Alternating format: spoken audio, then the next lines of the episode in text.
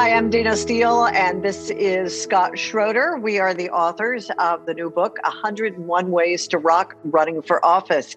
I ran for the U.S. Congress in 2018, and early on in my campaign, I was introduced to and assigned uh, Scott Schroeder to be my body man, my body person.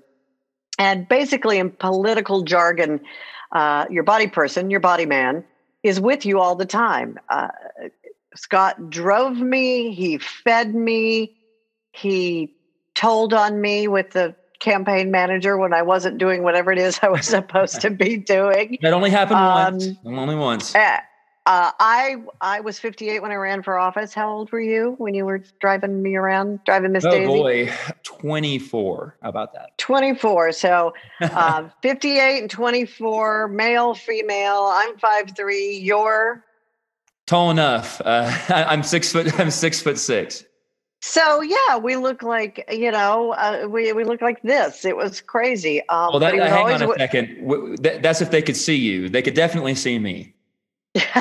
That's right. He could find me anywhere in a room. Um, one of my favorite things is he would run up to me with my phone and say, "Excuse me, I'm sorry to interrupt, but I need her face just to unlock my phone."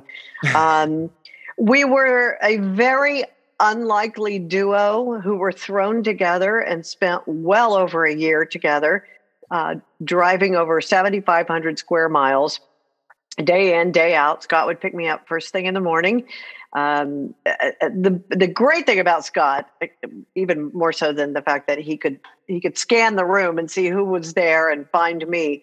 Uh, the great thing, and I don't know if I've ever really expressed this to you as much as I should, is Scott is a political junkie. He is a savant when it comes to politics. So, and I'm not. I was a rock and roll DJ for 20 plus years uh, started an e-commerce business wrote books on success gave speeches to business conferences all over the world on success when people called on me to run for congress um, we were actually looking for a candidate and everybody kept turning to me and i was like oh no no no no you know rock and roll in the 80s i have no secrets. Everybody knows them but uh, but i did it. And uh, but there was a lot i didn't know.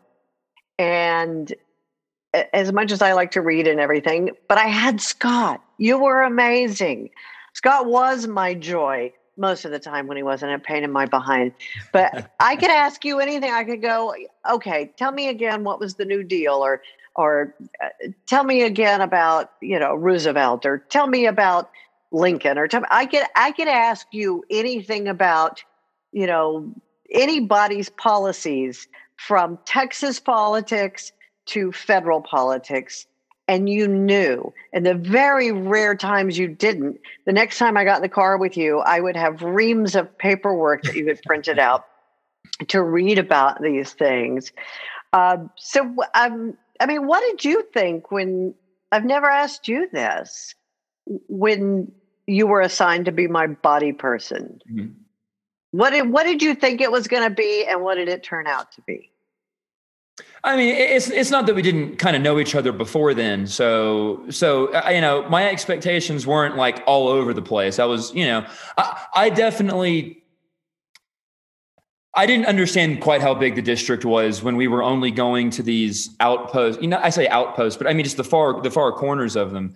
When we were only going there once a month, maybe less even when we started going there every day was, was when I, I was not expecting that. I, I, just, that's a lot of time we spent in the truck. Uh, listen to a lot of news, uh, a lot of, lot, yeah. that, yeah, definitely was able though, was able to ask you questions about Van Halen the way that you're able to ask me questions about politics. So it was a good it was a good team. I mean, I, am interested in music. I guess we did do that. You, I asked you about politics, and you asked me about rock and roll stories. So we we really never ran out of anything to talk about um, and you would say, okay, that's enough. You need to start making calls for money. So, you know that which is what you do when you're when you're running for office. But we we did. We had so much fun. We met so many great people. When when people say what was the you know what was the what was the worst thing about running for office? It's tiring. It's brutal. It's mm. brutal on your relationships. It's brutal on your body. It's brutal on your emotions. what's the best thing about running for office is the sheer number of people that you meet that just want to make this world a better place. Yeah. People who were so, just happy to see us. I mean, just at a base level, they were thrilled that that they hadn't had the incumbent or or a challenger really come and talk to them and seek them out in, in, years, if not decades. And, and the amount of times we heard that is, wow, so no one's come to my door to ask for my vote since you know Clinton or something. Uh, and and then when they say, well, and a candidate themselves has never been here. And there were some places we went where you'd believe that, you know, but there were many more people who it was just, it was very clear. It was like, oh, nobody has really tried to earn these people's votes in a long time. And, and they were just over the moon that, that we cared. We, that like then we were trying to make the world a little, just a little bit better the ways we could. And I had so many expectations of what it would be like when I when I saw how big the district was, and and to go to these areas, um, you know, Orange County, Jasper, Newton, uh, uh, Polk County, it was just a huge area.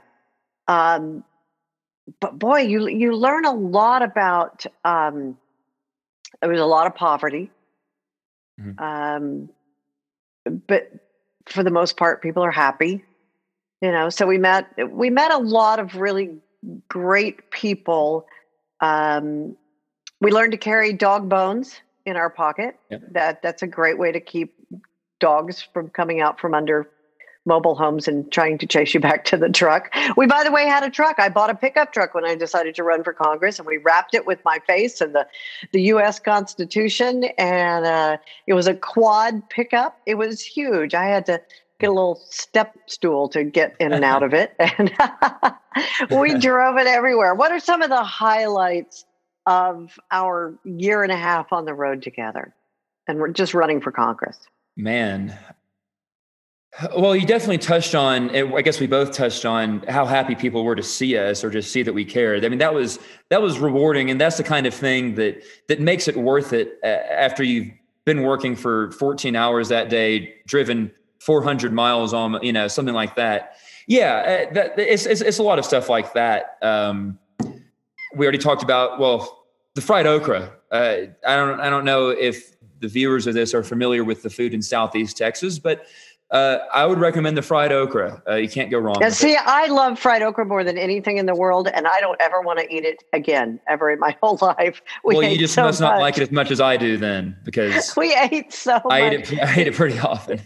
Instead of fries, you get a side of fried okra. But you know what I really fell in love with were the, the rice balls at the Winnie at the Texas Rice Festival in Winnie, Texas. These things, and I haven't even told you this, somebody's grandmother, great grandmother, whatever, is one of the original uh, cooks who made this for the Winnie Rice Festival. And they sent me her recipe in oh. her handwriting. Oh so, my goodness.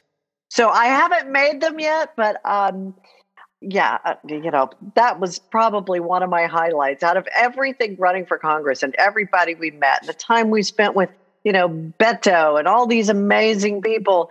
It was the rice balls at the Winnie Rice Festival. So there you go. Uh, you know, it's it's the simple things that that make me happy.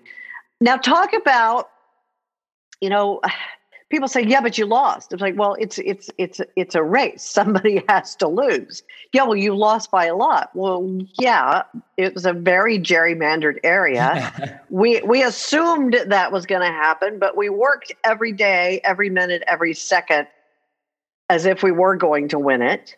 We did everything we could. We left nothing behind. We left nothing on the table. And and it was it was it was sad and it was a relief at the same time when it was all over because it was it was pretty intense. I think when when i that I, I remember charlie we had the big party going on as we were waiting for all the results to come in. And i remember charlie leaning over and we had a doc oh that's right we had a documentary crew following us. And by the time you listen to this it may have been re-released. We've gotten we had to get some music permissions from Joan Jett and Melissa Etheridge, but it looks like we've got that done and they're going to re-release it on iTunes Google Play and Amazon Prime. It's called Rock the 36. So I was mic'd all the time. And you can actually hear it in the final episode. And I was so glad they caught it. Charlie leaned over. Charlie's my husband. He leaned over and whispered, The New York Times just called it for Babin. And I mean, the party was going. Nobody had gotten the news yet. It hadn't flashed on the TV yet. So the first thing I did was immediately go back to the office where Walter Ludwig, my uh, wonderful uh, political consultant, and if you look up the, the word curmudgeon in the dictionary, you're going to see Walter's picture right there. Uh, Walter had already figured it out. I could tell from his face. Um, so we had to turn around and tell those that were assembled, waiting for the results, it's over, it's done. And just the tears. Um, I didn't have time to be sad, sad or mad or bothered by a loss because all of a sudden I went into mom mode. I went into mm. comfort mode. I had, you know, such incredible people like you. You were standing there, and Rosie and Christy, and just I knew I had to take care of all of you. And we had a party to get back out to. So, uh, you know, it was it was an incredible experience. People ask me all the time, "Are you going to do it again?" You know, probably not but I'm going to put all my effort into getting this book into the hands of as many people as I can because I want people to know rock and roll DJ, never been involved in politics in my life. I think I ran for the water board because my bill went really high for some reason. And I wanted and I did not win that. But um it can be done and it has to be done and it was such a great civics lesson for me and I would love to see so many more people do this. And you know, that's where the book came from. I I had on a political hat. I'm not going to say what it said, but I had on a political hat and uh, a young black woman, 28, 29 years old, stopped me in the park and said, "I love your hat." And I said, Well, thank you. I said, You know, you need to get involved. And she said, I will. I said, I ran for Congress. She goes, That's great. She goes, I'm going to volunteer and stuff. I said, No, you run for Congress. And she goes, Oh, I wouldn't know where to start. And Scott, it's like a light bulb went off. I've been trying to write a book about our experience for two years. And at that very moment, I mean, by the time I got back into my apartment, because I was out walking the dogs, I had already written 50 tips in my head. And the, mm-hmm. I wrote those down and then I immediately texted you and said, Do you want to write a book with me? Because I mean, you were there with me it, it felt like 24 7 for over a year. So I'm going to wrap this up by asking you a question. Shoot. Why don't you run for office? It's a very good question. Um, because when, when I tell when I tell people that they should run for office, they're going to say what that young lady said to you. And uh, right now, uh, I think I'm a little young personally. I like to live a little bit more um, selfishly.